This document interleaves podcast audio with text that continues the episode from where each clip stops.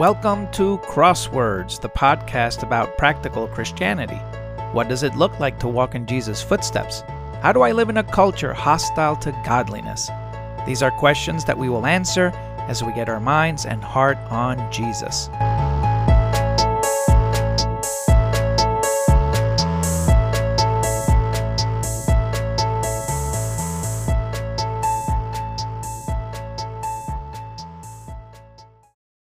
Afternoon, everyone.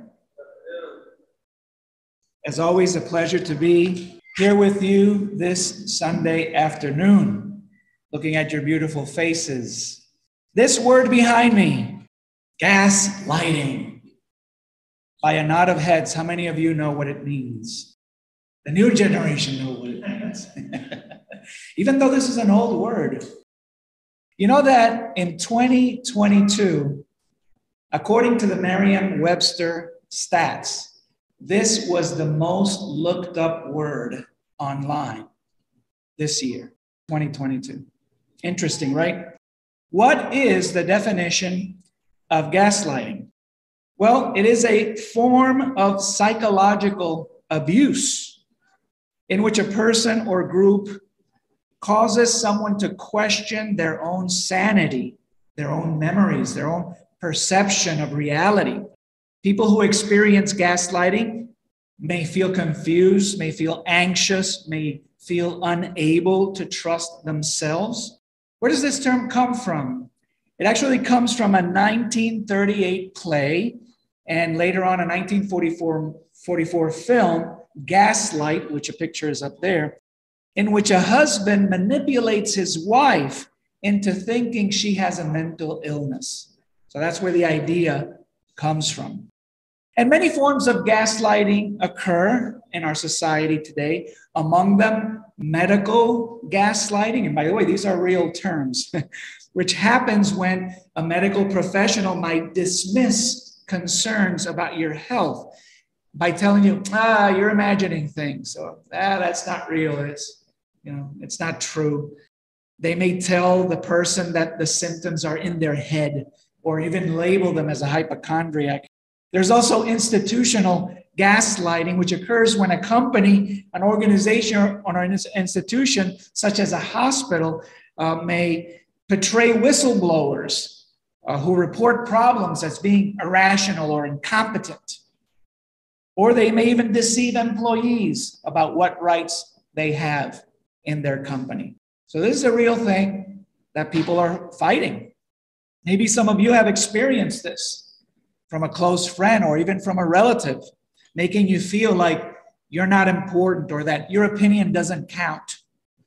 But I ask, in terms of our world, in terms of this reality, who is gaslighting who? That's the question I want you to ponder upon.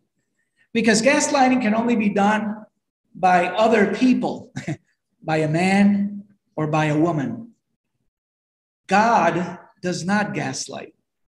In this realm, mankind has been and is being gaslighted by the forces of evil, namely Satan. You're feeling anxious, you're feeling confused, you're feeling like you don't count. There's a force of evil behind that. It's not just people. And I submit to you that the greatest gaslighting is being done by those forces of evil trying to tell you that Jesus is not real, that the resurrection did not happen, that Christmas ought not to be celebrated because it's a myth. That's the real gaslighting going on since 2,000 years ago, maybe since even longer, right? Men can try to gaslight Christians and others, but at the end of the age, those who stand on God's promises will be the ones proven right. That's why John writes in John chapter 1, verses uh, verse 14 he says the word became human and lived among us. We saw his glory.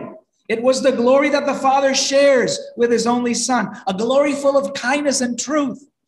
We have these witnesses speaking to us from the first century. Look we didn't invent this this was real. We saw him. The Apostle Paul will say to some people we're a deadly fragrance, while to others we're a life giving fragrance. And who is qualified to tell about Christ? He says, We don't go around selling an impure word of God like many others. The opposite is true. As Christ's spokesman and in God's presence, we speak the pure message that comes from God. And Peter says, when we apostles told you about the powerful coming of our Lord Jesus Christ, we didn't base our message on clever myths that we made up. Rather, we witnessed his majesty with our own eyes. For example, we were eyewitnesses when he received honor and glory from God the Father, and when the voice of our majestic God spoke these words to him This is my Son whom I love and in whom I delight. We heard that voice speak to him from heaven when we were with him on the holy mountain. And many, many other witnesses that we don't have time to review who certify that if we have faith in Jesus Christ, we're having faith in what is true, what is real, and not in the myths that are being peddled out there by the forces of evil that have convinced some people that all this is not real. The joke will be on them, but it's not a joke. It is not a laughing matter when judgment comes. We're picking up our story. We're almost done with the life of Christ. This is not the last lesson on the life of Christ. We have one this Wednesday, God willing, coming up, which will be the last lesson on the life of Christ. But we're on Saturday now. Friday, Good Friday, Jesus was crucified. And now we're on Saturday. As we read here, the next day, the next day, which was the day of worship, the Sabbath. And that day, the chief priests and the Pharisees gathered together and went to Pilate. So this is happening on Saturday, on the Sabbath. Jesus is about is in the grave, and the chief priests want to go see Pilate. They have one more concern to bring to Pilate. They're not satisfied that Jesus died. They want to make sure that whatever it was he was trying to do dies with him. They were not paying attention to what Gamaliel had told them in Acts 5 34 through 40. Do you remember what Gamaliel told them?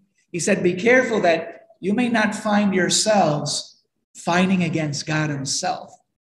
So they hadn't heard him, but they went to Pilate and so they say, Sir, we remember how that deceiver, look what they call Jesus. Who's gaslighting who? I ask you. That deceiver said when he was still alive, After three days, I will be brought back to life. So even though Jesus' disciples had trouble believing that Jesus was going to be raised from the dead, I mean, how many times did Jesus repeat this? Throughout his three year ministry. I mean, we must have read this a dozen times when Jesus says, and on the third day, he will rise again. But the disciples were not capturing that. But guess who captured it?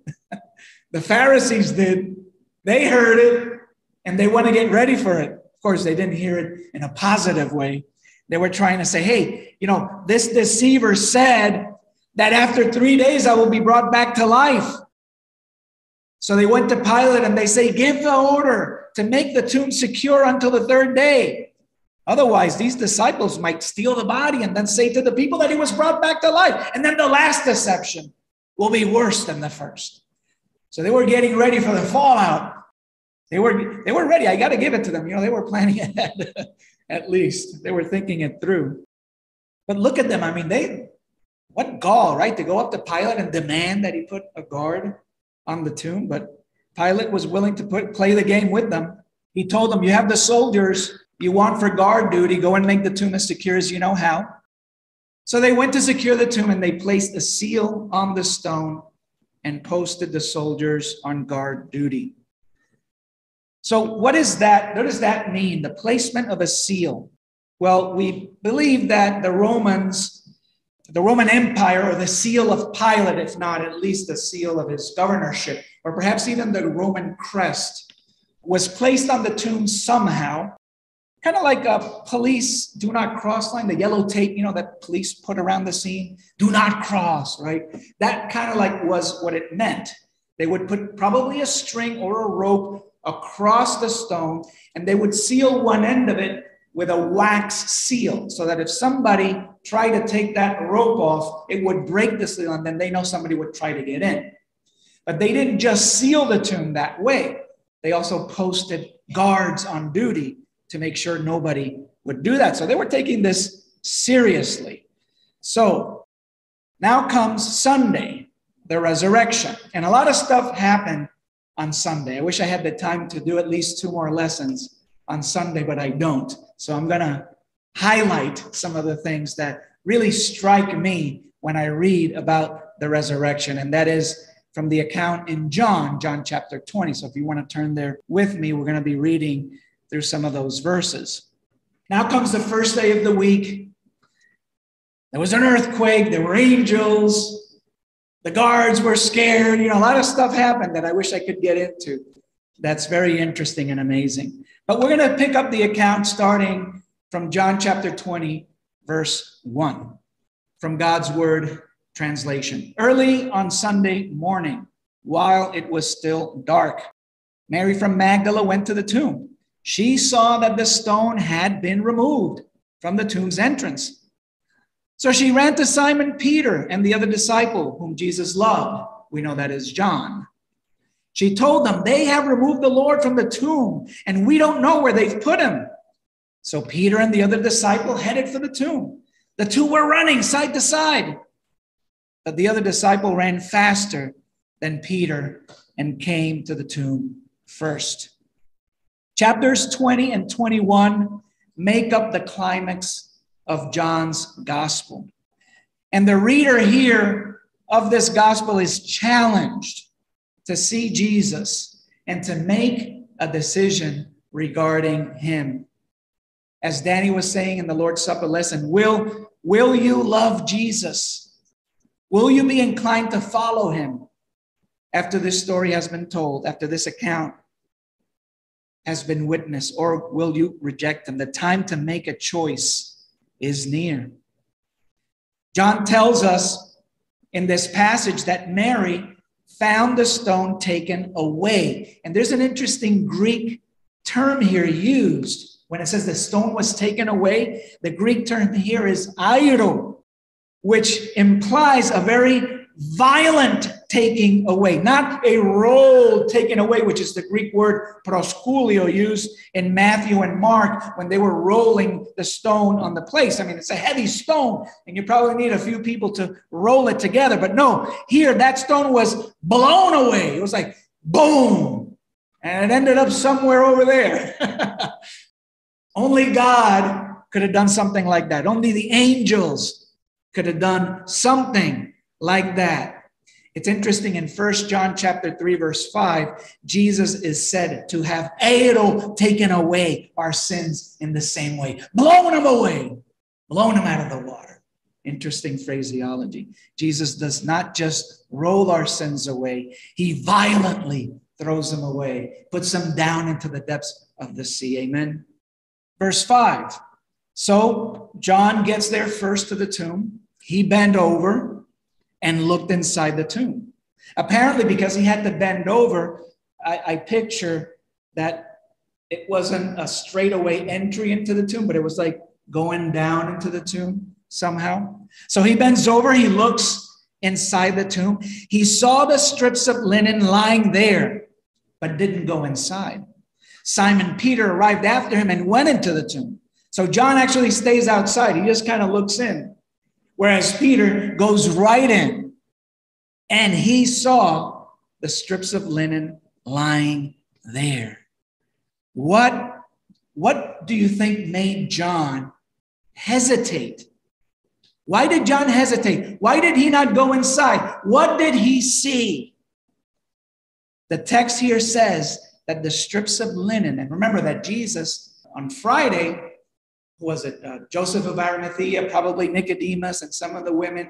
They brought, I think, a hundred pounds was it of spices? I mean, there's a lot of spices and myrrh and gum resins. to wrap up the body. That was the fashion in which they buried the dead. They, they kind of mummified them, practice that probably learned from the Egyptians. And so when you mummify a body, you're taking this very sticky resin that then dries up really hard. And then you wrap the linen around the body, right up to the neck. And then for the head, for the head covering, they didn't wrap the face. They used another piece of cloth that they just kind of put over the head that way. So think about this. They saw those strips of linen just lying there. They were not ripped off. You remember when Jesus rose Lazarus from the grave?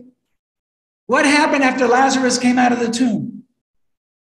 I think that's where they got the inspiration of the those movies about the mummy uh, a long time ago, right? See the mummy walking around because Lazarus was covered with those strips. He couldn't move that much. So Jesus says, Take the strips away, free him from the grave clothes. That's why they call the strips the grave clothes. But imagine if Jesus would have been raised, or, or if somebody would have tried to steal the body, right? As the ladies implied, they've taken the body of the Lord away. Where, where is it? If grave robbers had stolen the body, wouldn't they have taken the body and the linen strips? Would grave robbers patiently try to unstrip the body of the glue that was around there? I mean, the resin was hardened. Does that make any sense? They saw the strips of linen lying there. They were lying there as if the Lord, when he was raised, just kind of went right through them kind of like he did when he appeared to the disciples. They were in a room enclosed. Later on, John will tell us about that in this chapter. The windows were closed, the door were closed, the door was closed, and they were in there, and suddenly what happens?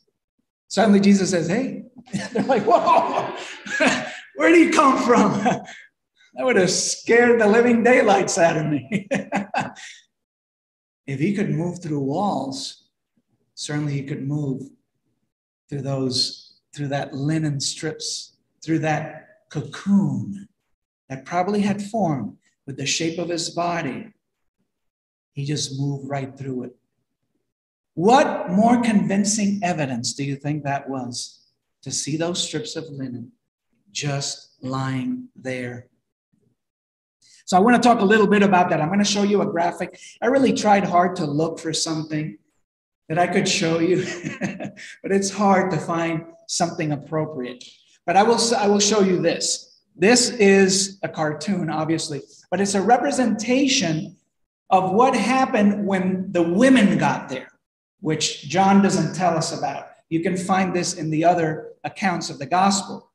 But they saw two angels. They saw one angel at the head where Jesus was, and another angel at the foot where Jesus, uh, where Jesus' feet was. What an appropriate representation. Where else in the Bible were there two angels looking at each other with their wings covered? Where else do you see that in the scriptures? On the mercy seat, on the cover of the mercy seat where the blood was dropped from the animals and where God forgave sin. How appropriate a picture, isn't it? The first time I thought about that, two angels. Yep, this is the new mercy seat right here.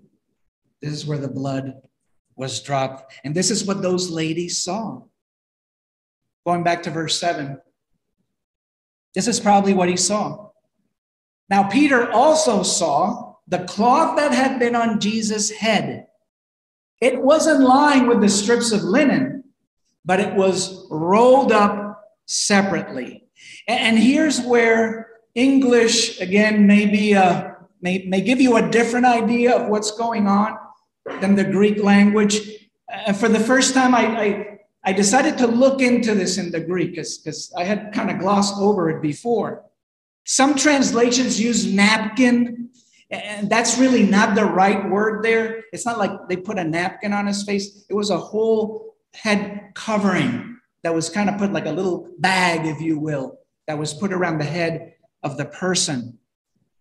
And so rolled up separately. When you look it up in the Greek, the Greek word is entuliso, which means wound up, like, like it was empty, like it was there, but there was nothing in it. And it was lying kind of like what you see right there. Now tell me if that would not have made you believe, like it says here. The other disciple who arrived at the tomb first went inside. He saw and believed. If you would have seen that, what conclusions can you come up with after seeing such a sight? Did a grave robber did this? Impossible. Did somebody steal the body of the Lord? No, because the strips of linen were there. They're lying there. And the head covering is right there, rolled up as they did, and yet it was empty. He believed. He finds a scene that could not possibly describe anything else but the fact that Jesus was raised from the dead that he was not there anymore. And that all this, the stone being rolled away, the appearance of the angels, of course, and the strips of linen just lying there were all supernatural occurrences indicating that the Lord had triumphed over death and that he is alive. Now, it's interesting, right? Uh, that it says here, they didn't know yet what scripture meant when it said that Jesus had to come back to life. So they went home. That's an interesting phrase. So they they go in there, they see these things, and I just picture them kind of like, hey, let's go home. we don't we don't understand this. This is what what happened? And they go back home. They had not understood what Jesus had repeated them over and over that he had to suffer, that he had to die at the hands of sinful men and rise again on the third day. They did not understand what the sign of Jonah was about that Jesus spoke of. Interesting that the Pharisees got the message and they kind of had to prepare for it, but of course, they didn't know they were fighting the hand of God.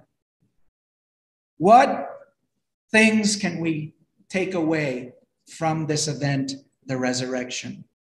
I'm going to share with you seven declarations of the resurrection. Seven things that we can be sure of because guess what? It's been 2,000 years and the grave is empty. It's been 2,000 years and Jesus' body is not here on earth. He is still alive. He is still living. Amen? Amen. Are you convinced? Okay. so the first declaration Jesus is the Son of God. Paul writes in Romans 1 3 and 4 the good news is about his son, our Lord Jesus Christ. In his human nature, he was a descendant of David. In his spiritual holy nature, he was declared the Son of God. This was shown in a powerful way when he came back to life. The first declaration Jesus is the Son of God. It is true what he had said. And there are only three conclusions that you can come to from all the things that Jesus said about himself. That was either, he was either crazy, that's not a word that we like to use today, right? That's not a politically correct word. But is he was he was either insane or he was a deceiver, like the Pharisees claimed, trying to deceive people, a magician, you know, trying to use sleight of hand to deceive you. Or the only third logical conclusion is, yeah, he was raised from the dead. He is the Son of God. It is true. Secondly, the sacrifice of Jesus was accepted. Think about this. Acts chapter 17, verse 30 and 31 says, God overlooked the times when people didn't know any better. But now he commands everyone everywhere to turn to him and change the way they think and act. He has set a day when he is going to judge the world with justice, and he will use a man he has appointed to do this. God has given proof to everyone that he will do this by bringing that man back to life.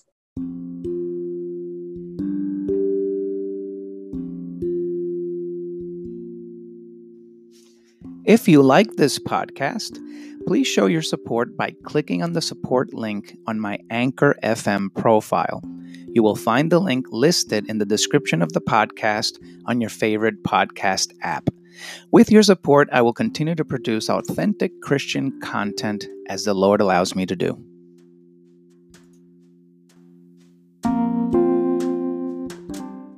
And the Hebrew author chimes in by saying in Hebrews 10 12, However, this chief priest, Jesus, made one sacrifice for sins, and this sacrifice lasts forever. Then he received the highest position in heaven. So the resurrection declares powerfully that God accepted his sacrifice. That's a good thing for us. Amen. Number three, of course, we can be saved because God accepted the sacrifice of his son. Now we, the humanity that he came to save, can be saved by this sacrifice. And how does that happen? Well, that's where the good news comes into play the gospel. If we believe that God sent his son to die on the cross for our sins and that he was buried, but on the third day he was risen again, and we believe that to be true, then we likewise give our lives for Christ. Paul describes that in Romans chapter 6, verse 4 and 5. He says that when we die with Christ, when we get baptized, we die with him. We are we die in a death like his. Thankfully, we don't need to be crucified. We just need to be baptized. But God accepts that when you get baptized. He accepts that you're willing to die and give your life. And so baptism is a burial where we get buried with Jesus. And just as he was raised from the dead, when we come out of the watery grave of baptism, we're raised to walk in newness of life. And that's how we are saved today. God made that possible. And the, de- and the resurrection declares that that can happen. You can trust that will happen. Number four, it declares that we have a living Savior. We don't worship a dead Messiah. The founder of our religion is not dead like the founder of every other religion in the world. No, our founder is alive and he is ahead of us in the place that we all want to go in the very throne of God in heaven. Hebrews chapter 7, verse 22 to 25 says, Is in this way Jesus has become the guarantor of a better promise. There was a long succession of priests because when a priest died, he could no longer serve. But Jesus lives forever. So he serves as a priest forever. And that's why he's always able to save those who come to God through him. If you come, come to Jesus and you want him to save you, he can do that because he is alive before the very throne of God. And the Hebrew author says he can do this because he always lives to intercede for his people. So that is an amazing thing. Uh, Jesus also said to his disciples before he ascended in Matthew 28 20, he says, uh, All authority on heaven and on earth has been given to me. Therefore, go and make disciples of all nations. Teach them to do everything I have commanded you. And remember, I am with you until the very end of time. He is with us. He's not only before heaven interceding on behalf of anyone who comes wants to come to him to save them from their sins, but he's also with us as we accomplish the mission of the church. He can be everywhere at any time because he is God. Jesus is the Lord. Also, number five, another declaration is that a day has been set aside, a very special day. And the Bible speaks of this a bit subtly, but it's there Jesus rose on what day of the week? On the first day of the week, on a Sunday. The church started on what day of the week? On the first day of the week, a Sunday. So we gathered together to break bread on what day of the week? On the first day of the week, a Sunday. So by his resurrection, it seems that he set a pattern that followed every other major uh, thing that happened, followed that same pattern when this when God poured out his spirit, when the church started, when the first 3,000 people were baptized and joined the church, that first day of the week has been a pattern ever since. Acts chapter 20, verse 7 shows us that it was a pattern they followed as well in the first century. Number six, oh, this is a good one. The fact that Jesus was raised from the dead declares that we too will be raised. John chapter 5, verse 28 and 29 says, Don't be surprised. This is Jesus speaking. A time is coming when all the dead will hear his voice. Now, there was one person who heard Jesus' voice, and by hearing that voice, he came out of the grave. So, Jesus already showed us that he can do this, which is why on that day, when Lazarus was raised, he called them out by name. Some people say that if he hadn't done that, then everybody would have come out of their grave. But he said, Lazarus, come out. If he wouldn't have said Lazarus, everybody would have come out. Which, by the way, a lot of people did come out of their graves, didn't they, when Jesus died on the cross on that Friday? People will come out of their tombs, he says here. Those who have done good will come out to life and live. But those who have done evil will come back to life and will be judged. Everybody will be raised. It doesn't matter what you did, it doesn't matter what you believed. You will be raised again. But it's going to make a big difference if you declare Jesus as your Lord and Savior. You're going to be raised to live forever. Anyone else who has ignored Jesus will be raised to die forever. So that's something that we need to also take to heart. And last but not least, all these events that are really culminating here at the end of the ages, because that's where we're at, brothers and sisters and visitors. We are at the end of the ages. I think Danny alluded that alluded to that too in his lesson. This is it. There are no more revelations. There's no other word. There's not another prophet. Jesus is going to come back a second time. But this second time, he's not coming to save, he's coming to judge.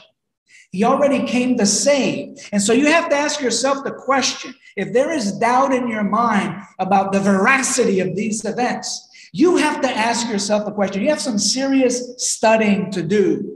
You have to use your mind. Because if you look at history and you examine these events, then there's only one conclusion that you can come to after all the evidence that God has left throughout history. If Jesus did come back, if the Messiah fulfilled all those prophecies and he was raised from the dead, do you doubt that he will come back again? I mean, that is more guaranteed than the fact that you're going to die.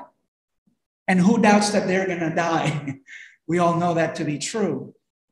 But it is possible that Jesus could come back before you die. It's more true that he's going to come back for sure. God stands by his word. We need to take a look at the word. We need to let that word in our hearts. We need to sink our, our roots deep into the word of God.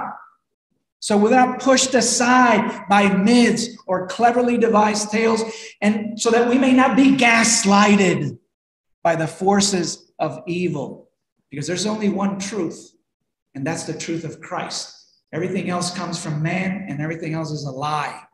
That's what the Bible says, right? Let the word of God be true, and every man a liar. You believe that? Say amen. God stands by his word. Peter says in 2 Peter 1 19 and 21 So we regard the words of the prophets as confirmed beyond all doubt. See, this tells you something about faith. Most of the world has gaslighted you. The forces of evil have gaslighted you into believing that faith is kind of like, oh, I wish I wish upon a star. You know that it's a it's a flaky thing. It's a thing of imagination. Whereas no according to god faith is based on reason and evidence. Faith is based on truth and fact. It's not based on my whim. It's not based on how i feel. It's not based on my opinion faith is fact that's something you're not going to learn in school but only in the word of god and peter declares that here we have the words of the prophets confirmed beyond all doubt.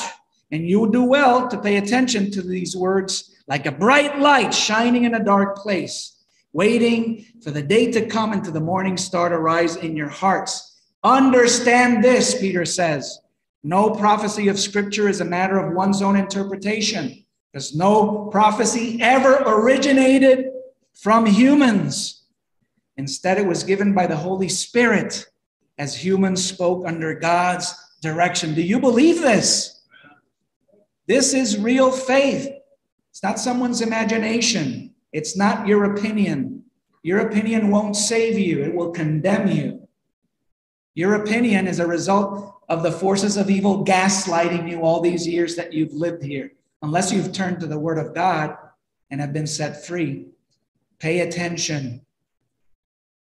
Paul will tell Timothy in 2 Timothy 3:16 and 17, every scripture passage is inspired by God, and all of them are useful for teaching, pointing out errors, correcting people, and training them for a life that has God's approval, a life that will be able to stand before God on that day and hear the words, Welcome into the kingdom of my Father.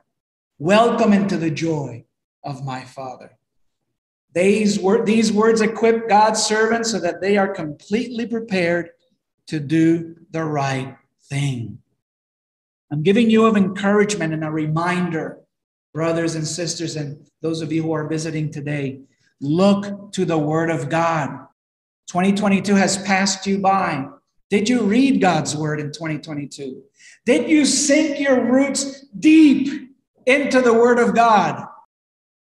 If you could have done better, then decide in this next year to do it. Don't just tell yourself that, but do it. I prepared a podcast just in case you're too lazy or too busy uh, to not pick up the, the Word of God or your phone and read it. well, I recorded all the words in God's Word translation this year. So they're ready to go for next year. Listen to the Word of God. At least listen to it on a daily basis. But I suggest to you that to prevent to be gaslighted from the forces of evil, you've got to sink your roots deep in there. And that requires some dedicated time to study and meditate and let the words penetrate so that you can find yourself standing secure in the promises of God, so that your opinions can be jarred out of the place because they don't really matter at the end. It's God's word that's going to matter. After services, we're going to have a time here for you. Uh, if you want to come forward and pray, I know that there are many of you with health issues. Uh, some of you have other things going on. I know our brother who's closing out is going going to go over some of these prayers but we're also open to receiving you if you want to pray with us after services are over you can meet us up here right after the last song god bless you merry christmas and by the way you, you notice that i'm kind of wearing easter colored clothes today right that's because to me the resurrection is the new christmas i mean christmas yeah, that, that was not the purpose of our Savior to be born. No, he had to be born to fulfill his purpose, which was to die, but not just to die, but to be raised again. So I'm wearing my Easter clothes today for that reason. God bless you. Have a Merry Christmas.